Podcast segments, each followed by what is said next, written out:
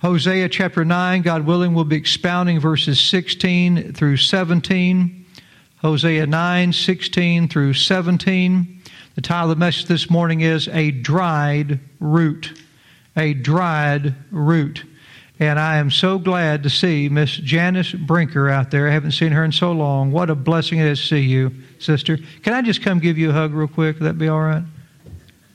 I just want to come give you a hug. I haven't seen her. Huh? Thank you, brother. I haven't seen her in so long. Well, you, thank you. Well, that's all right.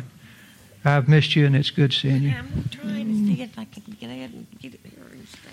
Right. Well, I hope you can. Don't forget y'all's keys there. What a blessing that is to see her. Week after week, month after month, we've been studying God's Word to the northern kingdom of Israel, which is referred to as Ephraim here in the book of Hosea. Specifically, we've been studying here recently God's condemnation, his condemning words against Ephraim. And when, when I, thank you, she got her bread. They got their bread. Thank you. She calls them our little breads and juice. She got them. You know, when, when I study through the book of Hosea and, and I look, you know, we go verse by verse and I look and I'm like, man, here's God condemning them again this week. I want to let you know that at first thought, one might look at those scriptures and think that, you know, spending several months studying God condemning Israel may be a little overkill.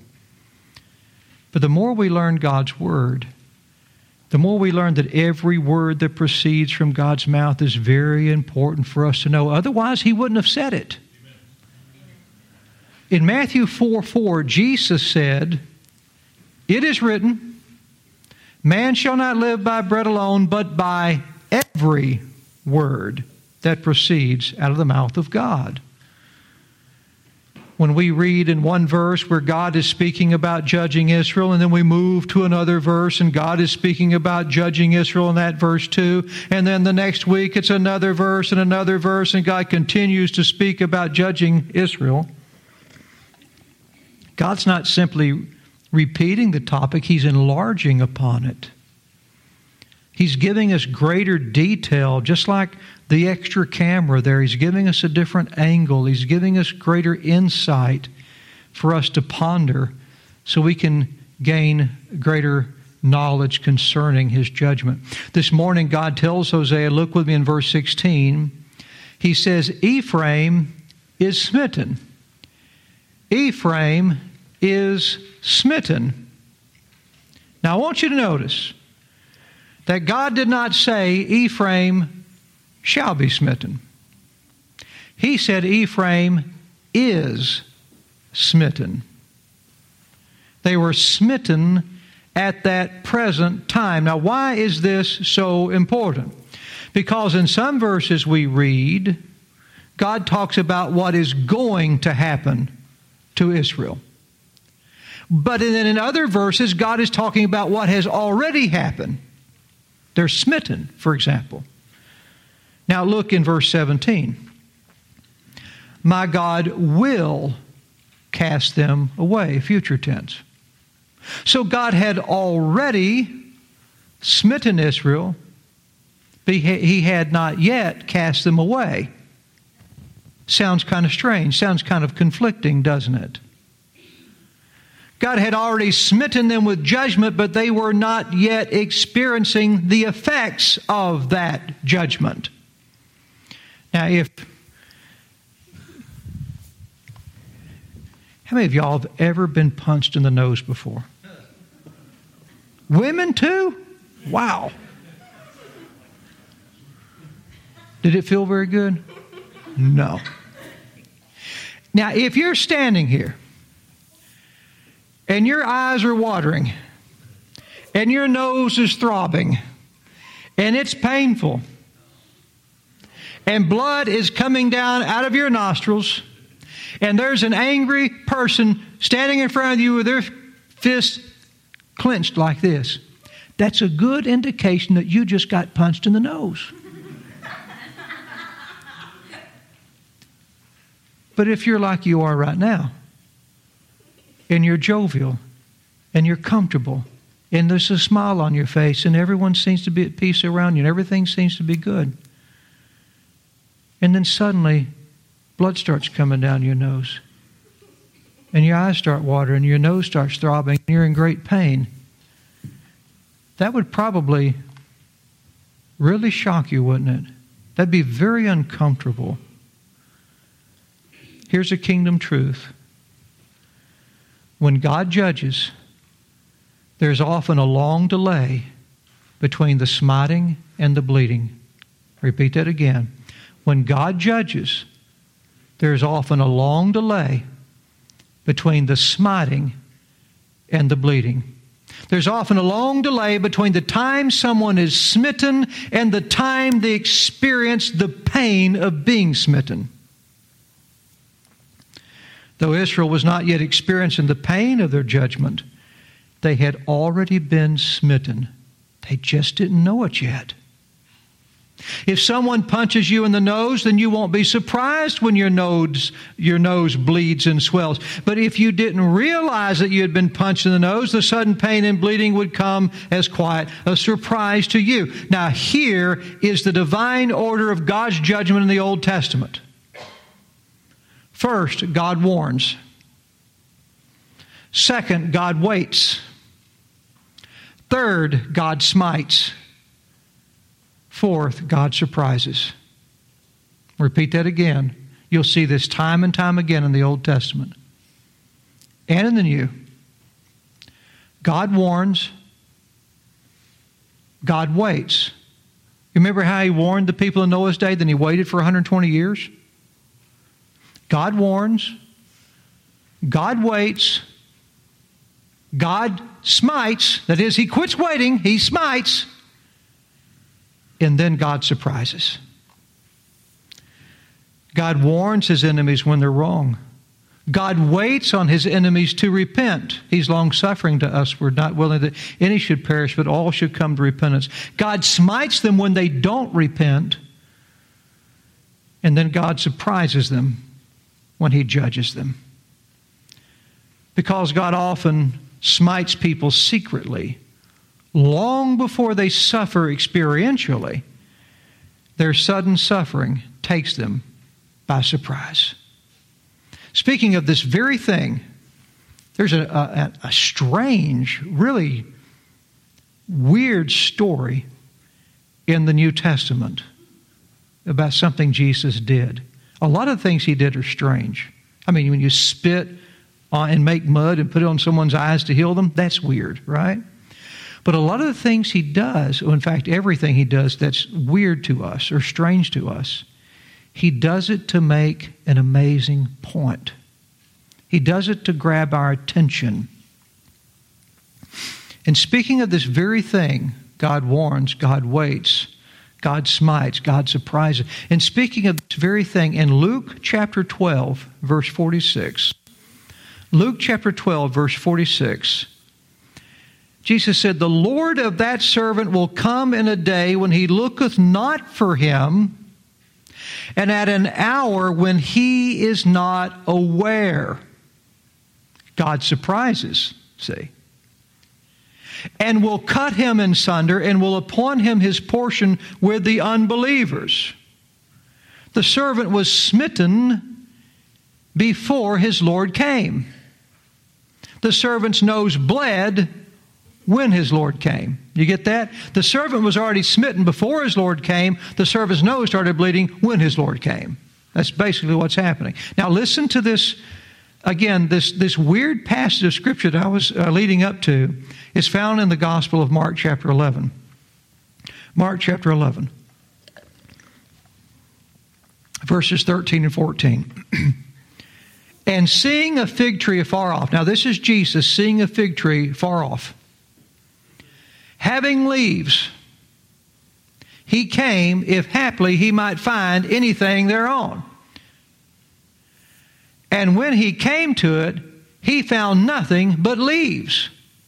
Watch carefully now, for the time of figs was not yet. And Jesus answered or responded to the tree that gave it no fruit. Jesus answered and said unto it, No man eat fruit of thee hereafter forever. And his disciples heard it. So here's Jesus. He's hungry. He looks, he sees a fig tree far off. He takes the time to walk all that distance to that fig tree. It's a long way away. He finally comes. His trip took a long time. He finally shows up to the fig tree. All that's on the tree is leaves, there's no figs. And Jesus says, Let no man eat fruit from you from now on. But the interesting thing is this why were there no figs? It wasn't in season yet. It says the time of figs was not yet. And you would read this and you would think, number one, Jesus knew it wasn't time for the tree to have figs on it. He makes the seasons. He knew it was not fig season. And number two, why would Jesus curse the tree for not having figs on it when it's not time for the tree to have figs? You're thinking, man, you kind of kind of feel sorry for that fig tree, you know? Jesus cursed the tree and it wasn't even fig season yet. But think about what's happening here. Think about why Jesus did this and why the Holy Spirit had this documented for us to read. Think about what's happening. Jesus came to the tree to get figs. But the tree didn't have any figs for Jesus, for the time of figs was not yet. Do you see what the story is teaching us? Jesus came at a time when the tree was not expecting him. Jesus came to an unfruitful tree at an unexpected time. Mark chapter 11, verse 20. You go just a few verses down. And in the morning, as they passed by, they saw the fig tree dried up from the roots. Now the tree has dried roots and will thus have no fruit. In the same way, God said Israel was already smitten. And like the fig tree, look back in your text now in Hosea, their root is dried up. They shall bear no fruit. Just like that fig tree. Why? Because God warns. He warns us. God waits for us. God smites us. And then God surprises us just like he surprised that tree. Do you know what the Bible tells Christians to be, Brother Doug? He says, You be ready in season and out of season. Think about it. Be instant in season and out of season. Rebuke, reprove, resort, uh, uh, exhort with all long suffering and doctrine. In season, out of season. Because our Master demands fruit in both. He's Lord of the, all seasons. He's Lord of the Sabbath. He's Lord of whatever. And this tree was not prepared and got surprised when its creator came. That tree was a picture of Israel here in Hosea. That tree was a picture of the world in the New Testament. Jesus said, The Son of Man comes in an hour when you think not. He says, Look at Hosea, their root is dried up, they shall bear no fruit. Like a lot of people, that fig tree thought it had plenty of time. But the Son of Man came in an hour when the tree was not expecting him. Here's a kingdom truth for you this morning God visits unfruitful people at unexpected times. God visits unfruitful people at unexpected times. Jesus explained to his disciples that believers will not be like that fig tree. They will not be caught off guard by his coming. Why? Because Christians are not fruit, uh, uh, fruitless trees. We do bear fruit unto God. The first fruit that you will ever bear to God is faith in Jesus. That's the first fruit you'll ever bear. Only through the Holy Spirit can a person rely upon Jesus Christ as their Savior. You remember what uh, Jesus said, I believe it was to Peter? He said, Flesh and blood has not revealed this unto thee, but my Father in heaven's revealed it unto you. Is that Peter he was talking to there? I think so. Flesh and blood has not revealed this unto thee. Why? Spiritual truths are not given to us by carnal flesh. When we understand the gospel of Jesus Christ and we put our hope in Him for our salvation, that is the first fruit, and that's faith. Believing on the Lord Jesus Christ. From that, everything else from that faith is just more fruit. And it's all by faith. It's all by faith. So, Christians are not fruitless trees. It's impossible for a Christian to be surprised by the coming of Jesus when you think about it. We will not be caught off guard by Jesus coming. Why? We are waiting for him to come. we are expecting him to come. We are watching for him to come. We want Jesus to come because we are convinced that there is no hope in this sin cursed, fallen world, and we are depending on him to come and make it right. Israel rejected God as their king. They rejected his promised Savior. And they yielded their fruit to false gods. And God's patience with them was over now. It was done. They had been smitten. Too late. Their root was dried up like the fig tree. And you know what that means when the root's dried up? It means all hope is gone. All hope is gone. They had no future. I have a fig tree in my side yard right now. It's going on three years old. And the first two winters killed the top of that fig tree. But then in the springtime, because the root was still alive, in the springtime, that fig tree has popped back up each spring. But you know something? If that root ever dies, it'll never sprout back up again its hope is over. But there's always hope as long as there, there's a root. But when the root is dried up, all hope is gone. To this day, Ephraim, that northern kingdom of Israel, is still not a nation, and it never will be again. Uh, the, the royal seed that once sat on that throne of that northern nation is forever dethroned. All their ungodly, worldly ambitions have dried up and died. God said, look back in your text, yea, though they bring forth, uh, though they bring forth, yet will I slay even the beloved fruit of their womb. Meaning they would have no future because their roots dried up. They'd have absolutely no future for the, the, the propagation of their evil nation.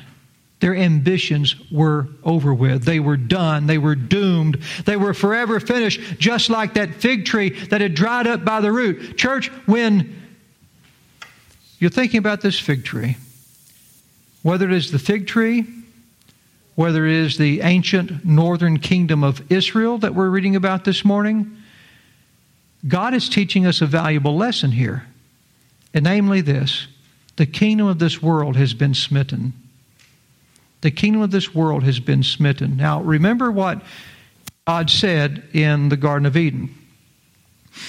God told that serpent, I will put enmity between you and the woman, between your seed and her seed. It shall bruise your head. When Jesus died on the cross, do you know what happened? This the Satan in his world system was smitten. They've already been punched on the nose. They're just not bleeding yet. But when Jesus died on the cross, when he was buried, and when he rose again, he overcame this fallen world system. The devil has been smitten, his head has been crushed. God is in the period of waiting now. He warned, right? He waited He smote, and now what's going to happen next? He's going to surprise. In a moment, in the twinkling of an eye, the last trump, he's going to surprise.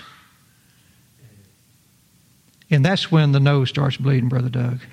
That's when those plagues, the wrath of God, starts getting poured out on this world.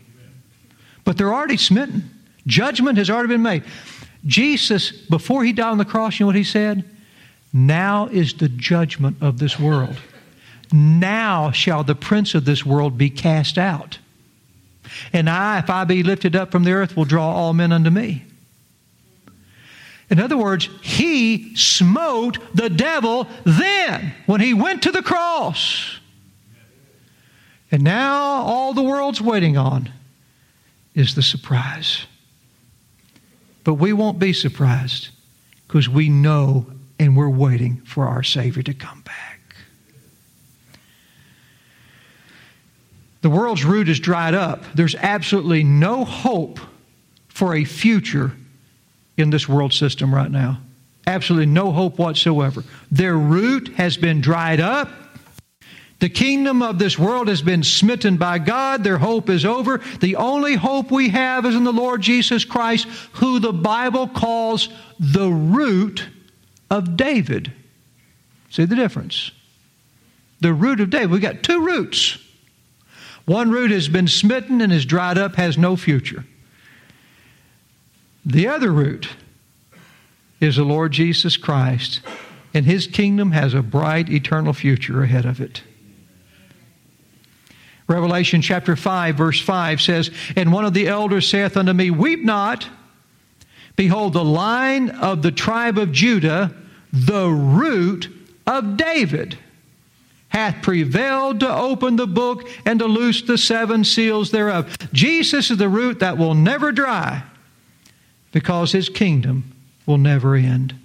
Those who have their faith rooted in the gospel of Jesus Christ have an eternal hope but those who are rooted in this world have no hope at all. Verse 17 says, My God will cast them away. My God will cast them away. He'll say, Depart from me, ye workers of iniquity. I never knew. He's going to surprise them.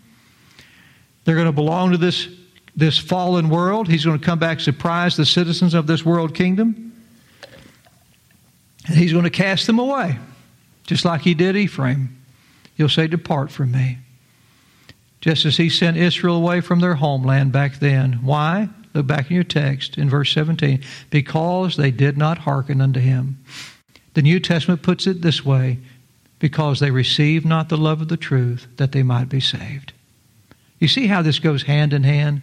absolutely fascinating. They refused God's word, they refused his message to them, and now their hope was over. Even though they did not realize it, all they had to, to look forward to was the fall of their nation and their children. Or as the book of Hebrews puts it, all they have to look forward to is fire, judgment, and indignation. Same thing. Jesus, on the other hand, said, He that hears his word and believes on him that sent him has everlasting life. Israel refused God's word. So Hosea said God would cast them away. Look back in your text. And they shall be wanderers among the nations, which they still are today. Israel became wanderers among the nations. They lost their homeland. They got scattered across the world. And the Jews are scattered all over the world still today. And even in that tiny little sliver of land that they call the, uh, the, the Jewish state today, they're still having to share their land with Muslims that hate them. Everything God said would happen did happen. And as it happened to Israel, so it will happen to all who do not abandon their hope in this world and believe on the root of David, the Lord Jesus Christ. If you're watching this morning, you had to be tuning in. And we have a lot of folks that tune in. I'm so grateful. There is no hope in this world at all. This world's coming to an end. But Jesus' kingdom is on its way. And only his citizens will be saved when their king comes. You can either be smitten by God or you can trust in Him who was smitten for you. With that, we'll go ahead and close in prayer. Father, we thank you so much for your amazing word. God, we put our lips to it, we drink of it, we live by it, we're enlightened by it, and encouraged by it. Father, I pray if there's anyone here today that has not believed in Christ as their Savior, who's not put their trust in a city that has foundations, whose builder and maker is God, I pray they'll realize before it's too late that this fallen, sinful world is dried up root. But there's another root you've given us that died on the cross for our sins and rose again so we could be forgiven and accepted by you. And all who believe in him have a root that will never dry up. They shall not perish, but have everlasting life. I pray for them. I thank you, and I pray for your blessing upon this baptism.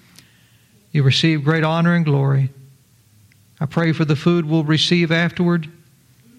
And I pray for the spiritual food at the, at the communion time that we'll receive. It'll be a blessed, precious time of communion together with the saints.